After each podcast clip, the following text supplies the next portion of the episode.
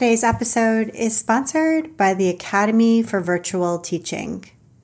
The Academy for Virtual Teaching is a community of creative entrepreneurs building proficient, profitable, and professional online teaching businesses. Are you ready to invest in your business by adding online education to your income stream?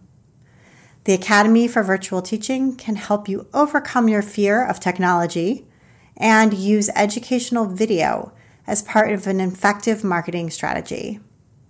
So learn how at the Academy for Virtual Teaching. That's A4VT.com. Thank you so much to the Academy for Virtual Teaching. And now, here's the show.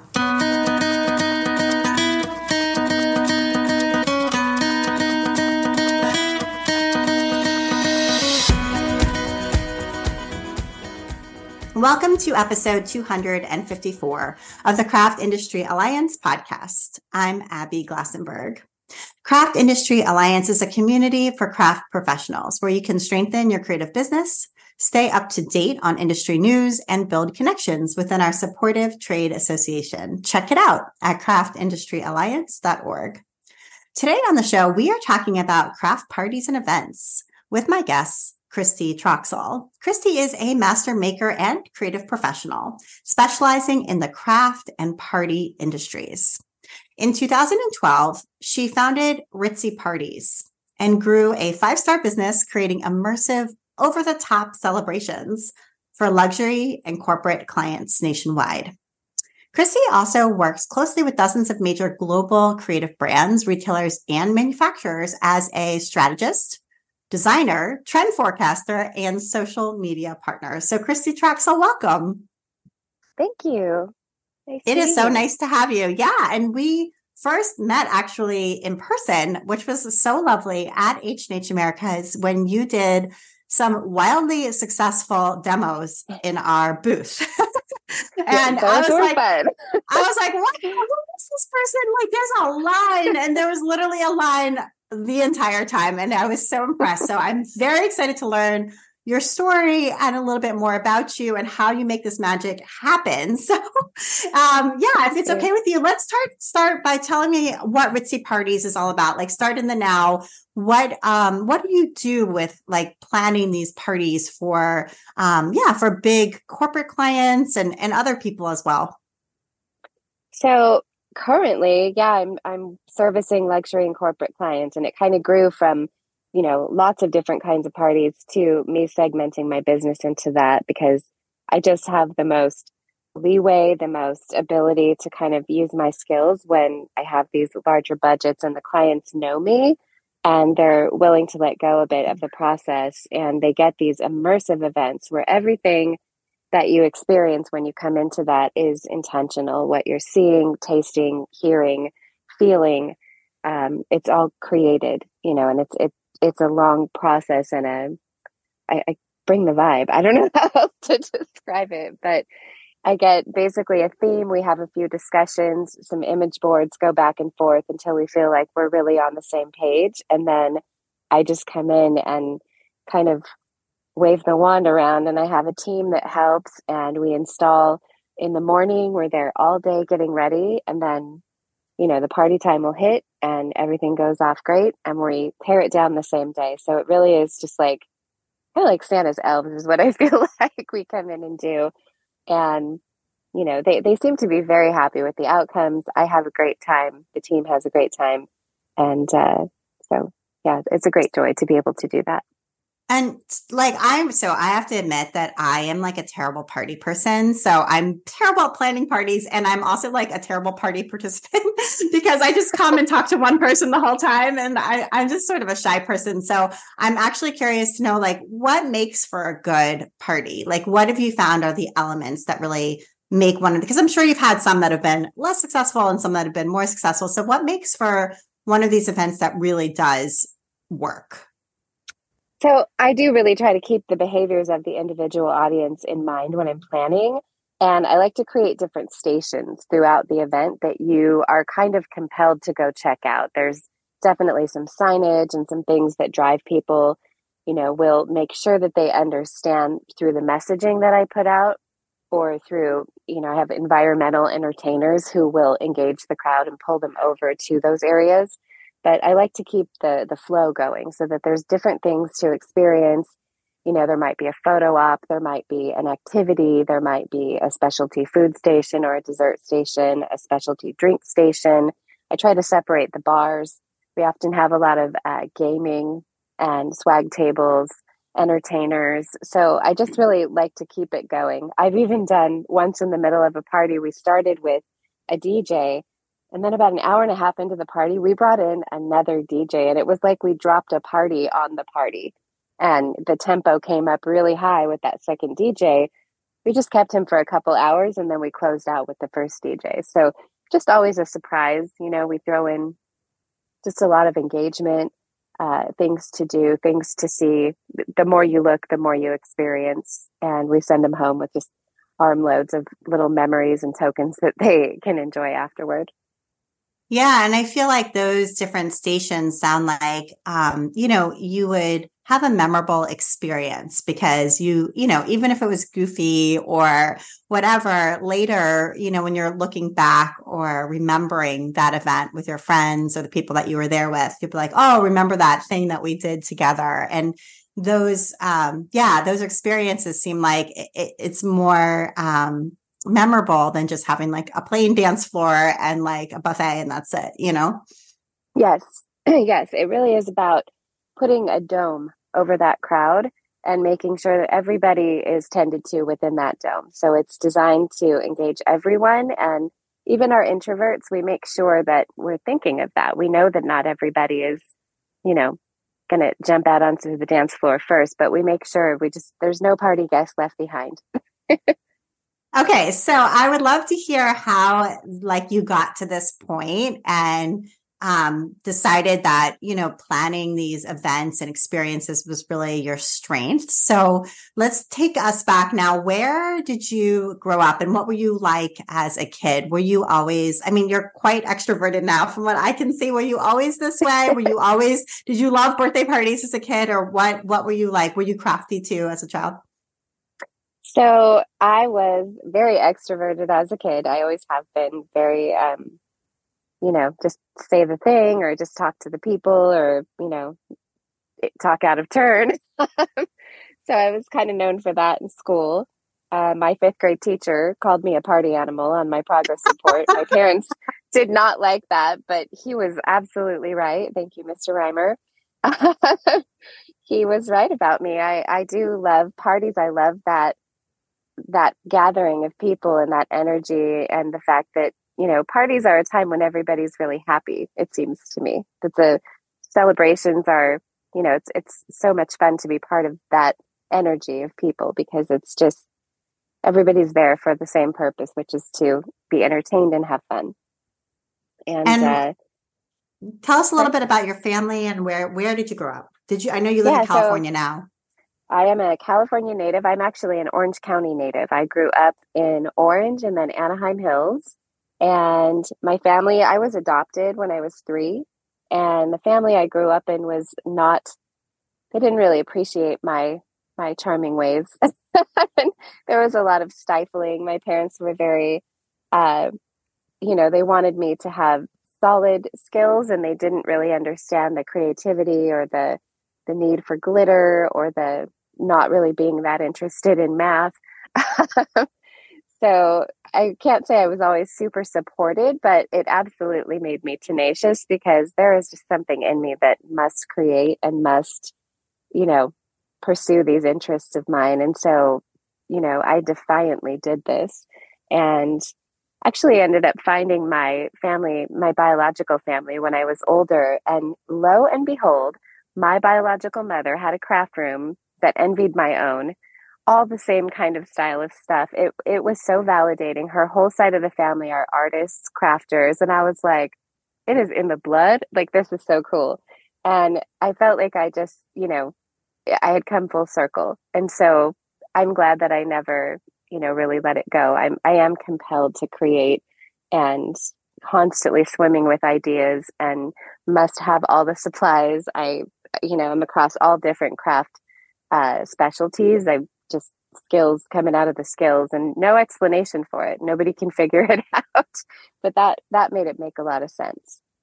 Yeah, wow, that's a neat experience. I'm glad that you were able to connect and have that for you know yeah. for yeah that that's wonderful. So um so I, and i also can i think a lot of our our listeners myself included can relate to that feeling of always wanting to create things and not necessarily loving math. Um although you know listen there are math loving craft people out there but um so when you when you um graduated from high school what did you want to do? And and you know what did you think maybe your career aspirations would be so, my first career aspiration ever, I wanted to be a lawyer. And this was kind of squished by the family.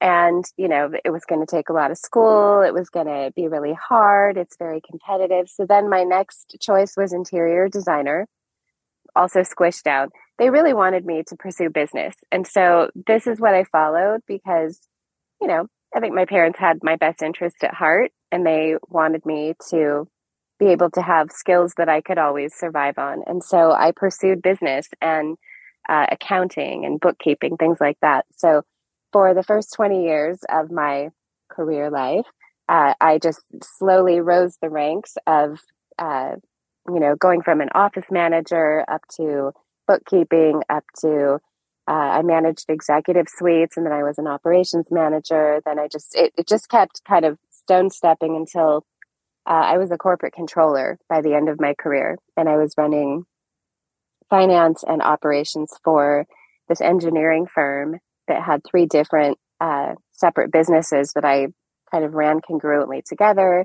I just facilitated the purchase of a building for them, and I was having my second child, and I just decided I didn't want to go back to that. I was so bored um, the repetition of it like i clearly understood how to do it and had climbed kind of this ladder of you know getting to a great point in my career. I was very always very self-supportive made my own money.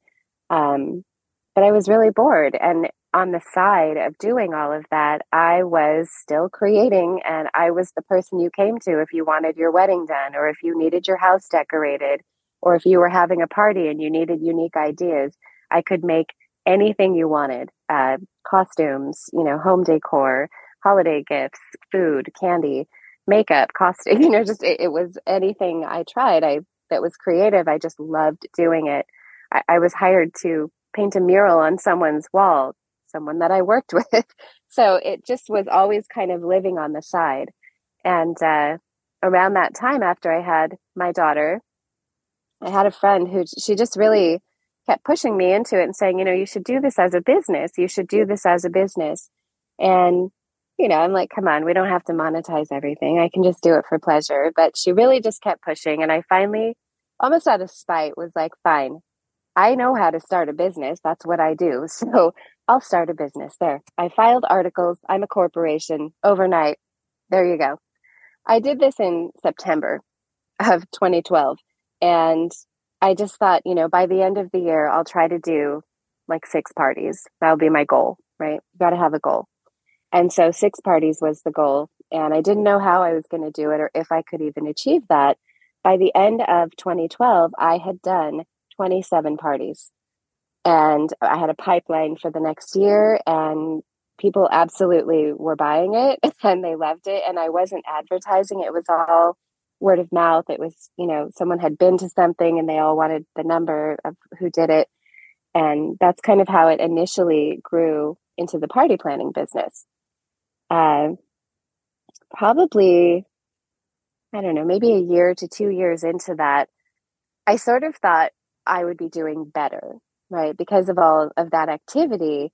But what I realized is that I had been so excited to have new business and build this portfolio of pictures that I was giving people great deals and I was kind of not charged. Sometimes I was just breaking even. I think on one party I even lost money, but I just really wanted those pictures so I could have this amazing portfolio of what I could do because I hadn't really done it for a long time, right? I wanted to be able to show what I could do.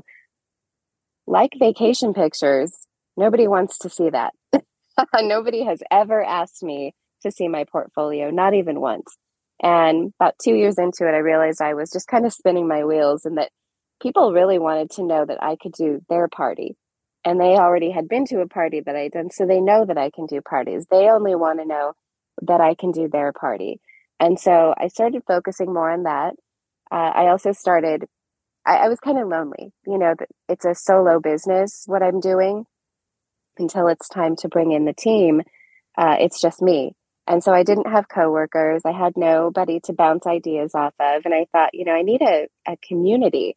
I joined a networking group that was pretty high level to kind of get, you know, myself out there and have something to do once a week and other professionals to connect with. And then I realized I should connect with professionals in my own industry. So I started looking for conferences and trade shows that served the party industry or the creative industries. And so that's when I started going to some conferences, and that's where I met brands. And when you're extroverted and you have a business background and you like to talk to people and you do good work, the brand work comes quite simply to you because you know you can make those connections and then uh, foster those deals. And so I was picked up almost immediately at my first conference by Oriental Trading Company. And that was a nine year relationship that, you know, I was one of their top bloggers. We I was one of about 30 people nationwide who created content for them uh, for party, wedding, and craft. And just an amazing community of women, an amazing team.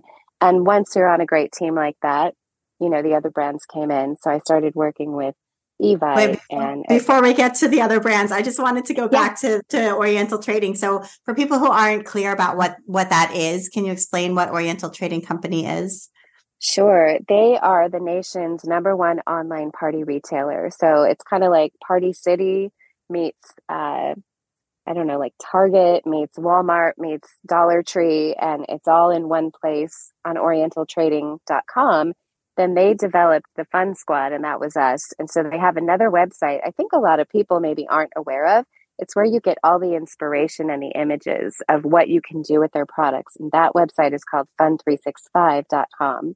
And so that's where a lot of our content went, but it's using all of the products from Oriental Trading Company. Okay. And was this a paid position? Like, was it adding to your income or was it just giving you that network yes. and the experience? No, this was a, a very well paid position. Yeah. I would say that, uh, yeah, in, in the, you know, in the thousands every month. Wow. Okay. So, and it sounds like you did this for a long time and it really helped to connect you. Where did you actually meet them at first? I know you were going to some different events. Did you, which event? Do you remember where you met them? I do. It was a party conference that actually it's not around anymore. It's called Bash. And okay. that was in 2015. I went to that. It was just for the party industry. But what happened is I started taking interest in other conferences for creatives. And so I went to the SNAP conference and then I brought mm-hmm. Oriental Trading to the SNAP conference. Ah, okay. Among among other brands. And so, you know, we kind of just always have collaborated together on things like that to grow awareness of each other. I think it was a very great symbiotic relationship and you know, I was so fortunate to work with such a great team. My my initial yeah. photos too, they were horrible like that's one of my favorite stories is they gave me my first assignment. I was so excited. It was a mermaid party. And I submitted my pictures for my my DIY and my full party and my other DIY. And I got an email back that essentially said, "Honey, no. this is not how we do, this is not how we do it." And uh, you know, I could tell they were just like, wow, absolutely not. Here's a class. they actually directed me and, and paid for me to take a, a full on photography class. It was taught by Candace at My Mind's Eye, which is a paper creative company um, that makes lots of fun party stuff. And I, it was like a language opened up, and suddenly I understood how my camera worked so much better. Um, so if I ever, you know, need a moment of humility, I love to look back at those original pictures and then look at my pictures now and realize what a gift that was that I had a brand that not only picked me up and was willing to work with me, but also willing to kind of let me grow with them, which was so appreciated. I want to take a moment now to talk with our sponsor, Lyric Kennard of the Academy for Virtual Teaching. Hello, I'm with the Academy for Virtual Teaching, and I'm Lyric Montgomery Kennard. Hi, Lyric. So I'd love to learn more about the Academy for Virtual Teaching. How does it work? Thanks, Abby we have different levels of membership. It's a private community where we, as virtual teachers, support each other in developing our businesses. There's a lively discussion that's always going on. We have a free level, but we also have a business development level where we have just ongoing amazing workshops. We have live workshops every month that will help you build your business whether it's learning how to better use Zoom, how to do email marketing. We have all kinds of equipment recommendation videos. In the pro level membership, you have the opportunity to do hands on exercises, hands on workshops with experts who can help you build that part of your business. But there's also an entire library of previously recorded workshops available as well. Right. So if you want to add online teaching to the repertoire that you currently have, this is the way to go because you get a community and expertise and all the answers to your questions. Yeah, we have so much more available there. I especially want to point out that for members of the Craft Industry Alliance, because you are all amazing makers. And if you have that desire to share what you create, with other people and add that kind of online teaching to your business, I have a one third off coupon for our professional development level membership. Wonderful. Wow, that's terrific. So I think this is a great addition to anybody's business, um, a way to reach new audiences and, um, yeah, really grow your bottom line. So this is great to know about Lyric. Um, thank you so much. We'd love to have you all join us. Thank you for having me here. Thank you so much to the Academy for Virtual Teaching. And now back to my conversation with Christie. And so obviously you grew in your photography skills tremendously, it sounds like. What other ways do you feel like you grew through those many years that you collaborated with Oriental Trading? I mean, for sure, the community of women who were also like me, it was like I had found a a tribe of unicorns. You know, we were all these, uh, you know, hyper creative, just the ideas that come out of these people. It, it, was like we all spoke the same language, we all liked the same uh, ideas. There was not, you know, among women, there can often be like a gossipy or, you know, just talking about things that aren't that important. But these women all just talked about ideas and you know, future trends and what do you think is coming and what colors do you like and what's your favorite holiday. It was just so refreshing to be among women who were driven and who really cared about things other than, you know, uh, other people and just talking about them. They they cared about creating the same things I'm creating, which is we know that we're engineering memories. We know that we're creating this surround that people are going to come into that and experience something and we're trying to do it intentionally because we know how important that is. So i think that was uh, one of the best things about it. I made some of my best friends from that. I love that idea of engineering memories. I think that really um, sums up what you're uh, trying to accomplish so well. So that's that's great. Um, okay so um, it sounds like you brought oriental trading to snap and then through um, your experience and success with them, you connected with other brands. So let's get to that part now. Yeah, I mean, partly through through them, and partly through the other conferences. Like Snap had their own sponsors, and I was meeting them too. Then I started being invited to come to the uh, Craft and Hobby Show, which at the time was CHA, or yeah, it was CHA back then, Craft and Hobby Association, and that was a trade show that's very different than a conference. And I think that's important to note when you're looking for community. Conferences are more social, they're more geared toward, you know, your community and your expertise. So, like if you went to the Knitters Conference, you would find a lot of people who like to knit. They might be business owners, they might be knitting enthusiasts, they might be some retailers, but primarily they're all there as guests of that industry. Uh, CHA is kind of like H&H. It's a trade show. People are there to buy. The manufacturers and retailers are there to display. They're there to show you what's coming for the year, you know, and and as a designer, you don't want to interrupt a conversation at a trade show between a buyer and a, a retailer or a manufacturer because that would be very bad. but the opportunity for me at those shows was a lot of those companies hire demonstrators to right. bring the vibe to the booth and to make it exciting and to kind of show how to use that material. Being multifaceted crafter, I could work with almost any brand and bring people to their booth just by being in the booth and showing people how to do things because I will talk to I'll pull you in from the aisle. I will go find people and tell them what I have coming up and I will show up with a crowd because they're excited, you know, to be part of that because I'm bringing that party in that dome that I talk about. That is with me everywhere. I whoever's around me is in the dome.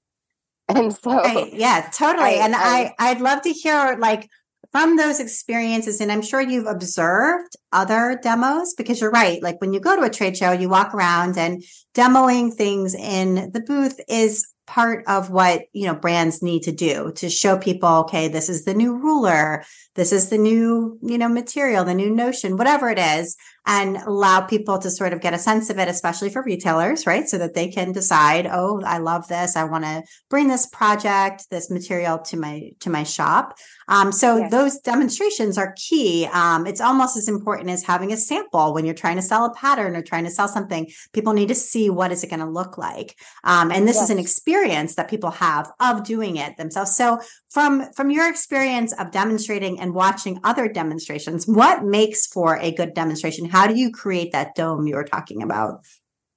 I mean, definitely you want to have a demonstrator who is comfortable talking to people. You know, there's a lot of uh, demos I've seen where the person is good at the craft or they're good, you know, at being enthusiastic about the craft, but they're not great at engaging. You know, that person is a salesperson for your booth. And so I think that's a, a key element is that they be comfortable and very inclusive and able to, you know, just call someone and say, Hey, would you like to join us? You know, you have to be comfortable uh, inviting and, and yeah. be welcoming. So I think that's very important. Uh, someone who is understands that people who come up for that demo need a lot of hand holding. They need patience and so designing demos that don't take a long time or, you know, things to consider like dry time or, uh, you know, if you're working with paint or glue or something, you need to think about, you know, how long is the person going to be here? Those demos, they need to be quick and snappy because you want to move people in and out of the booth so that there is a lot of flow. And I think bright and colorful, you know, on your display, it makes people in the aisle they peek their head out like a gopher like what's going on over there? You know you see that it starts to gather and so you want to build on that with color put a lot of supplies on the table you know have some of your friends stand around it so that it looks like something's going on. Inevitably that's going to draw lots of people to the booth because once something's going on everyone wants to know what's going on. And then of course a fun and engaging something something they can take away, something they can wear so that other people see that branding on them. I love like a wearable little piece of art or something that goes on the lanyard, a necklace, a bracelet where someone goes, "Where did you get that?" "Oh, I just made mm. it." You know, and it's it's a conversation piece, the item that they take away.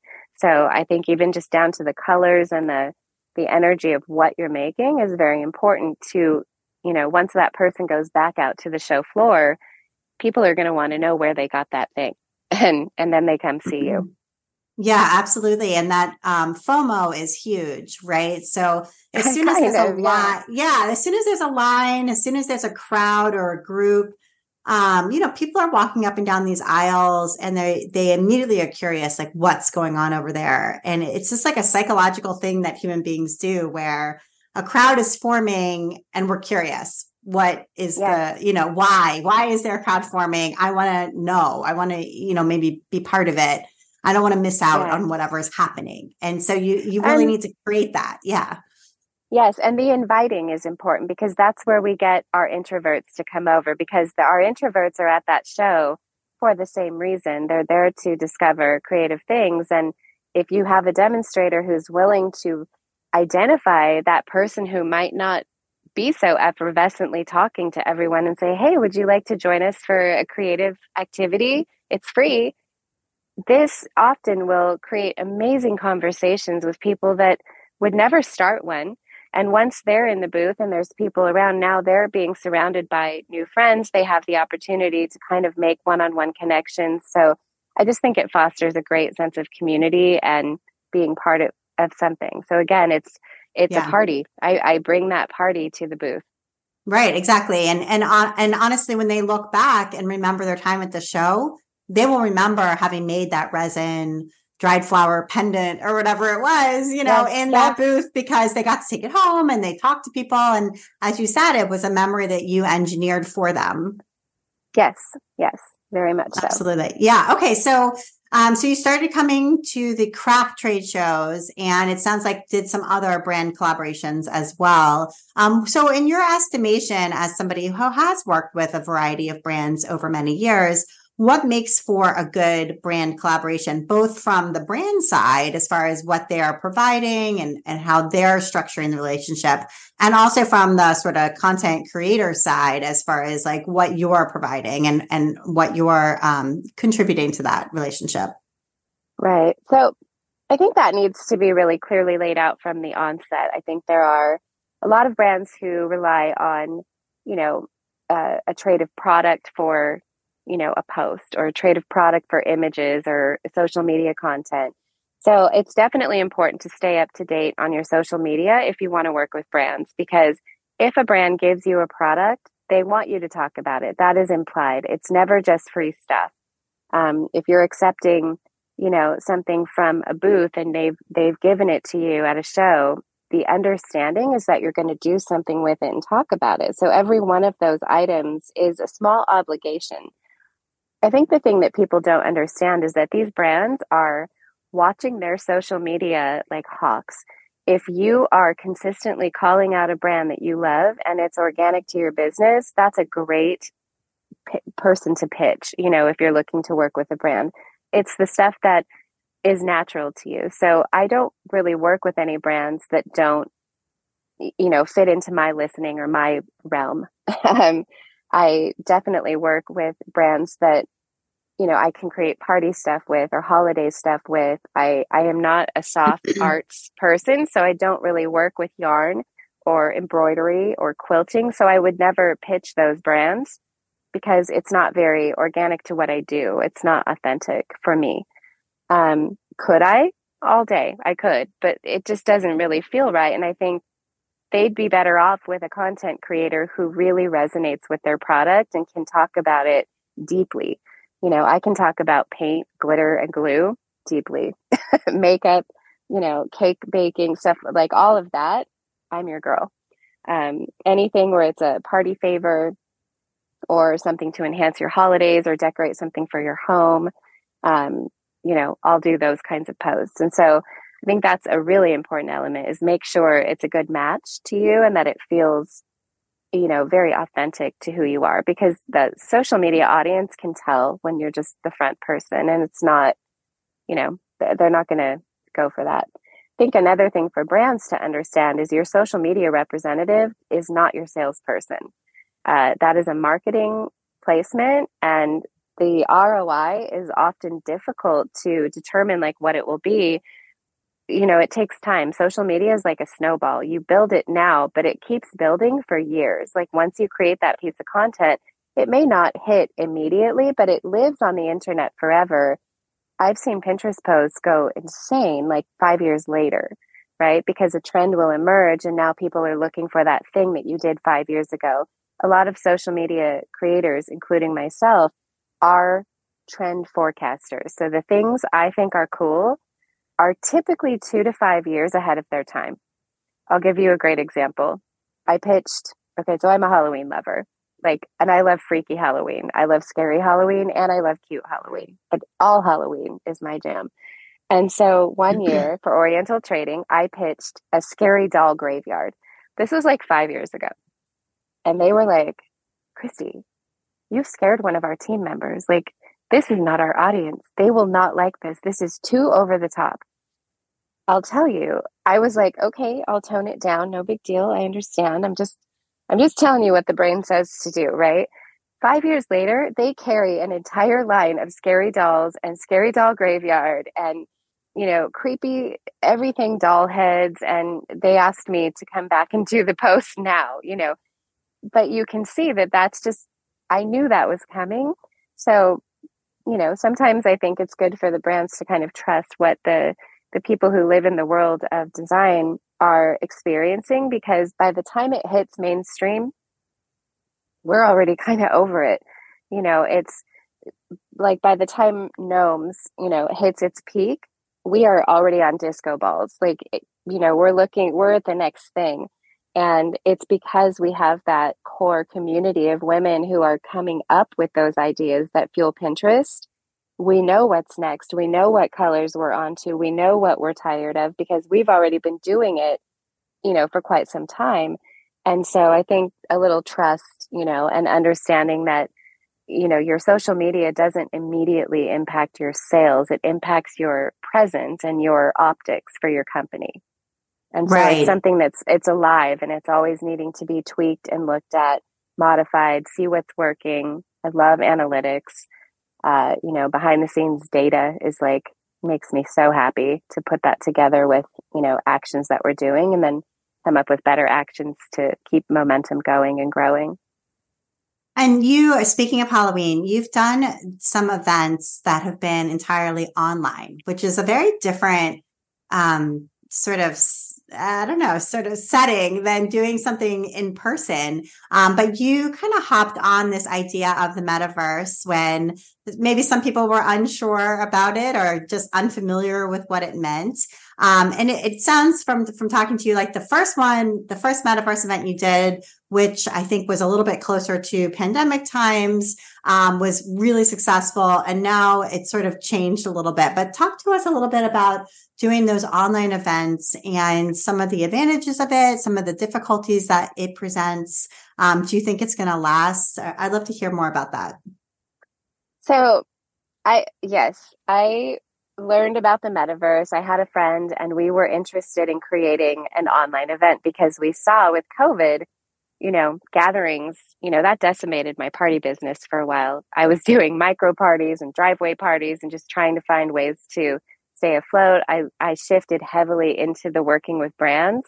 And then all the supply chains dried up. And we're like, what do we do? What can we do about this? And how can we foster connection when we can't leave the house like this is horrible especially for an extrovert i'm like i need to get out and be around people i'm i'm dying on the vine over here so we found a platform that was based in the metaverse and created this online conference that anyone in the world can attend just by logging in. It's really a lot like logging into Facebook or logging into Instagram, except it's a world. It has walls. It's a 3D immersive mm-hmm. land. And we designed it like we we went in you know you can go to online conferences that are in buildings with an avatar but we went in and i threw a ritzy party over the building changed the color of the sky change the walls change the avatars to witches and monsters and draculas you know and then all of the content was my high influencer creative friends they created video content that was all halloween based and so i programmed this all onto a stage and created a 12 hour day of global connectivity. Then I pulled in my brands, and there was a sponsor hall and another sponsor hall. They all had booths. And if you clicked the booth, you could be face to face from anywhere you were, Orange County for me, talking to Mumbai, India, live, face to face on camera. We're both at the same event. We had a costume contest, scavenger hunt, uh, you know, a selfie wall with, we asked people to attend the event from their house or their phone in a costume because it it added to that you know authentic connection i'll tell you it had the same energy as a real conference it was not as widely attended as i had hoped i think our ticket price was a little high so this year i tried to revamp it and get more attendees in but i think the challenge this year was that the demonstrators who had talked about it so much last year they already did it and all of our friends already came. And so it was very difficult to get new people into it because the people who created it were kind of over it. you yeah, know, I had brought in a lot of new brands thinking, you know, this was just a great way for them to kind of test drive that, you know, that platform and that technology. Um, so I think that aspect was cool. You know, the event itself is flawless. Like, you know, the the timing and the the way that it worked was great. But yeah, attendance wasn't high. And I think part of the reason too, it, it is before its time. Uh, when I tried to explain to a lot of sponsors like what this was, you know, the, the general reaction is like, wow, that is so cool. So so where does it take place? And the answer is in your brain, really. It's it's you're looking at a screen and it's 3D and it's immersive, but you're at your house. It takes place wherever you are. This is hard to sell to people over 30 or 40. like they just, it's so spatial and it's so futuristic. And I think they're like nervous about it because they don't really understand it fully. So that definitely is part of the challenge. But I think just like the doll party, I think in a few years, people are going to look back and be like, whoa, wait a minute, what? Um, and what is, what is the name? Uh, yeah, what is the name of the platform if you don't mind sharing? Because I I think maybe some people might want to try it and check it out, maybe for a different craft niche. You know? Yeah, I mean there are many. Uh, the platform is called V Fairs, and it's V okay. Fairs like V like Victor uh, okay. Fairs.com. Mm-hmm. Highly recommend the company. Cool. What we did was go in and design over their sure you know their existing like environments basically like you go in and you pick an exterior walk up and then you pick a lobby and then you pick a you know a hall a theater you pick you know another lounge area and then you kind of put your custom stuff on that like your signs your banners and that's it that's your basic you know creation sure. of an event we mm-hmm. changed every single thing this was Halloween Fantasyland. I mean, spiders were crawling on the walls, ghosts were floating by, a witch flew over. You know, it, it was something entirely else. I actually love to do that. That was my goal was to keep doing that for the brands. You know, I could create the the yarn and knitting needle conference and make every room themed, you know, and, and come and take the ritzy party and throw it over this in, you know, electronic environment and right. make it very immersive online because it's data. You can do anything. You know, the building, our building looked like a cauldron and it had, it bubbled and it steamed and it, you know, really had uh, a lot more to it than what you would get from just starting a conference. Uh, right. Uh, it yeah. was, cre- it was creatively, you know, uh, formed.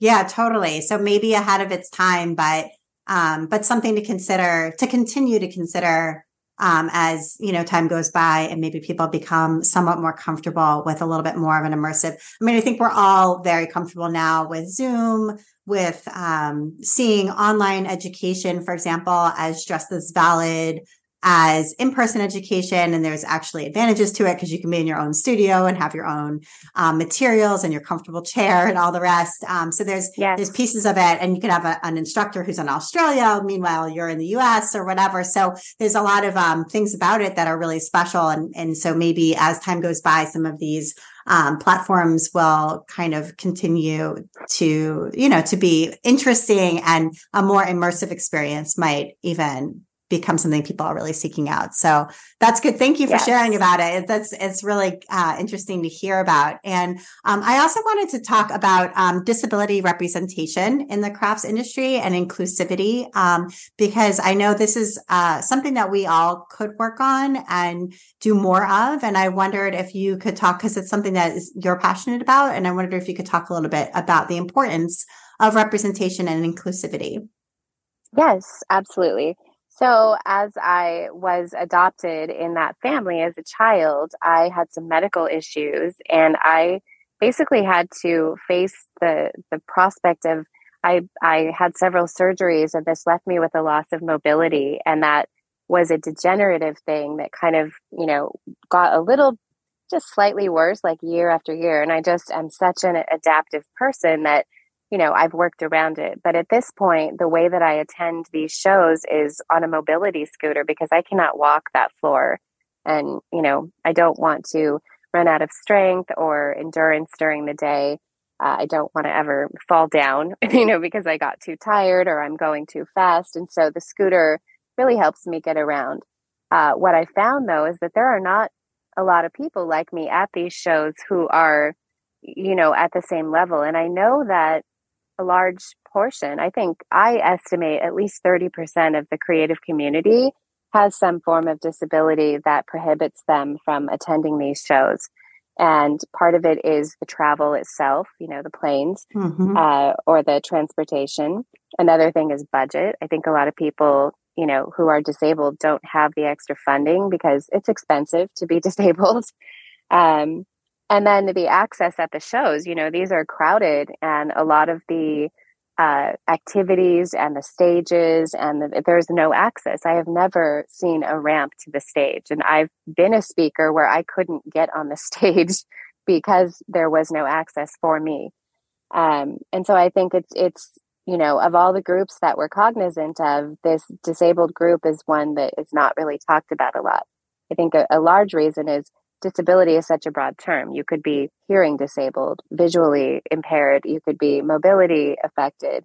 Uh, you know, we have autistic guests, we have, you know, disability is, is very broad. How do you encompass it? And I think just the main thing is that there's representation, you know, that we are looking to include disabled creators and disabled business owners in our panels, in our you know, speaking uh, engagements, uh, hiring, you know, folks as demonstrators, giving giving space where space is needed to to have representation because it makes it okay for everybody else to see, like, oh, I could go to this show; it is working. Um, and then another thing for sure is just inclusivity. You know, be willing to hear from someone who's not having a great experience because of an access issue and be willing to look at it. You know, the way we create our websites, you know, using those alt text portions, like what that's for on a website is so that someone who's visually impaired can hear what the image is about. Uh, you know, and that that's very important if you are a person who needs that. Websites that don't think of that, you you could be losing, you know, a great portion of your audience uh, just because they can't understand or access parts of your site or they can't see it or they don't understand it. Um, so, yeah, I just think being always inquisitive, always looking at that as a consideration, uh, being inclusive of all sizes of people, all genders, uh, you know, just it, it's part of the inclusivity, you know, goal that we're all kind of looking to do is is make sure everybody has a seat at the table. And I think this is one that can be uncomfortable to address, but it needs to be because that's a, a, huge part. And there's estimates that in the next 10 years, you know, we're living longer than ever. The the disability estimates on what will happen to Americans as we age is staggering. And you know what disabled people who can't get up and go out and do lots of physical activities like to do they they like to do creative things that you can do sitting down and that you don't have to leave the house for. So it's a huge opportunity for the creative industry to address Absolutely. Thank you so much for sharing about that. And it's something that I want to keep in mind more. And I, and I hope our listeners will as well. Um, so appreciative of that. And um, I want to make sure we get to your recommendations um, because you have some really good ones. And one of them is being a content creator for a new streaming channel called Made TV Network. And we actually did a little article about it as well, but I'd love to hear your experience so far. Oh gosh. Okay. So if if anybody is familiar with the magazine franchise Where Women Create, uh, the founder and visionary behind that is Jo Packham, and I met her almost immediately when I entered. She was one of the first people I met when I started in creative. So uh, I think, you know, I started my business in 2012. I think I met her around 2015. And in 2018, I was featured in her magazine among many of my friends who have been. Uh, and then recently, Jo sold the magazine and started putting all of that energy she has into this new streaming network called Made TV, which is basically the magazine. It's gone, you know, to video. So she engaged a lot of us content creators and creatives to uh, provide uh, videos basically. So what you get there is first a video about who each creator is. So you get kind of some story. And then you get videos about where we create, including tours of our studios and, you know, that kind of thing. And then every month we're contributing content that is workshops. So some of them are longer format, and you can learn anything from, you know, throwing pottery to junk jewelry bracelets to uh, right now there's a ton of like holiday workshops going on. I just did one uh, doing uh, wreaths and designer bows with wire. Uh, I've done holiday headbands with wacky stuff on top. Uh, other people are doing paint and lots of your favorite creators are on there. So we have like Seth Apter and Kiki Johanny, just, you know, people that eh, cross all different levels of creativity. And then we also do made in a minute videos. So they're a little quicker format, just a quick project. So it's like a channel that will very soon be available. Like kind of when you go on your Apple TV or your Fire Stick or whatever, you get all those little squares of the channels that you can choose from. Made TV will be a square that you can click on, and it's an annual subscription. Um, I can give you guys a discount code after this. Uh, I have to go look up what it is. But that that would be great. It. We'll stick it in the show notes yeah. for, for folks. Yeah. yeah. Perfect. But that yeah, I'm having great. a great yeah. time doing it. And it's an amazing community. It's just growing and growing. So a great, a great resource for anyone who loves creative content and wants to just watch it streaming on TV. And you also have been playing with water marbling supplies from Deco Art. So, um, speaking of H and H, um, they had a demo in their booth um, doing water marbling. I think they were doing some sneakers when I walked by. And I was like, this is the coolest thing. I want to do this immediately. So um, I'm jealous that you actually got the materials because I haven't done it yet.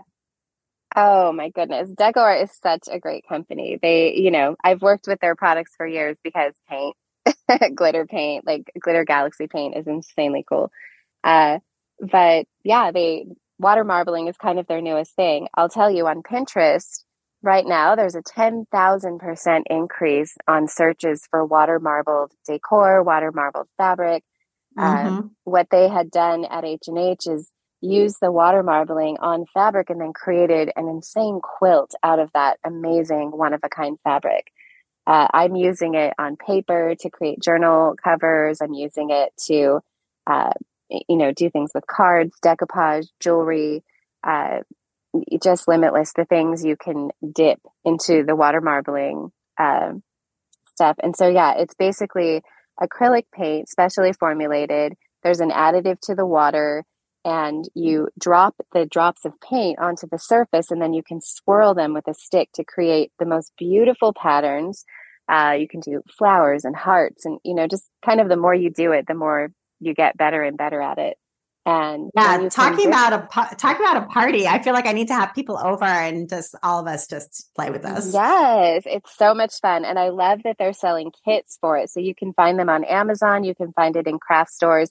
You definitely need the magic medium and there's a surface prep. These are like two little jars of stuff and then just whatever colors of marbling paint they also have like a rake and a, a comb that can help you you know kind of pull through the paint and and make these insane like herringbone looking patterns or paisleys. Um, they have their own unique paper. Their paper is the best. Their their water marbling paper is just bar none. So yeah, having a super fun time with water marbling. Very cool. I I'm like I need to maybe I'll get it for my birthday. we can all do it together. Yes. But, um, so and then your last um, recommendation is um, an art based event that you're planning, and it's called the Society of Wildflowers Conference. So tell us a little bit about what that's all about. Yes. So you know I'm getting older in my craft and my my life and I wanted to do something a little more meaningful than just, you know, I create a lot of creative content and parties, but I wanted to do something that really had more impact. And something I've experienced in the creative community when I go to all these shows and conferences is I meet the most amazing women and I just I see that a lot of them are stuck or they're a little bit like apologetic for the space that they take up. And, you know, as me, the extrovert on the mobility scooter, I am anything but sorry for the space that I take up. I love being out around people and and I'm often asked like how do you do this? How are you so, you know, this way?